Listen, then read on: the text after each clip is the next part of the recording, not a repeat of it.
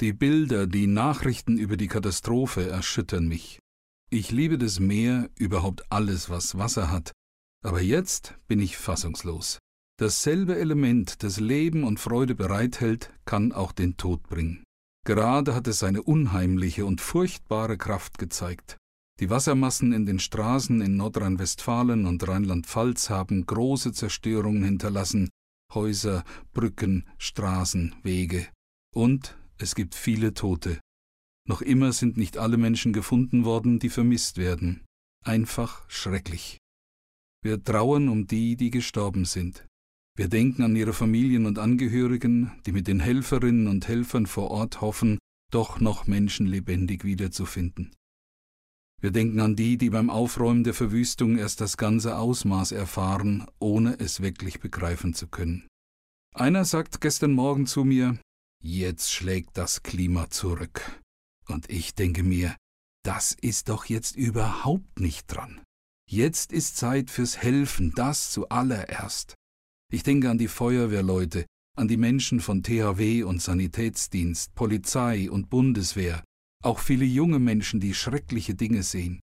Ich denke an die, die als Nachbarn und Freunde helfen, die manchmal nur den Schmerz lindern können, der da ist.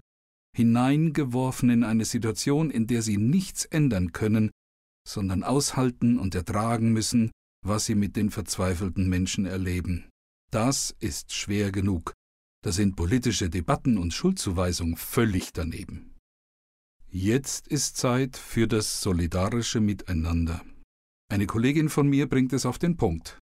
Jetzt ist Zeit für die Arche. Die Ärmel hochkrempeln, Gummistiefel anziehen, Eimer und Sandsäcke holen. Jetzt ist Zeit für die Klage, dass das Unglück zum Himmel schreit. Die Worte der Bibel helfen, damit unsere Klage nicht stumm bleibt. Gott, hilf mir, denn das Wasser geht mir bis an die Kehle. Ich versinke in tiefem Schlamm, wo kein Grund ist. Ich bin in tiefe Wasser geraten, und die Flut will mich ersäufen. Ich habe mich müde geschrien, mein Hals ist heißer. Meine Augen sind trübe geworden, weil ich so lange harren muss auf meinen Gott. Errette mich aus dem Schlamm, dass ich nicht versinke. Mir ist Angst. Erhöre mich eilends. Jetzt ist Zeit fürs Mitweinen, Mittrauern, auch aus der Ferne, auch in der Stille, aber nicht stumm, sondern innig und trotzig Gott klagen, was zum Himmel schreit.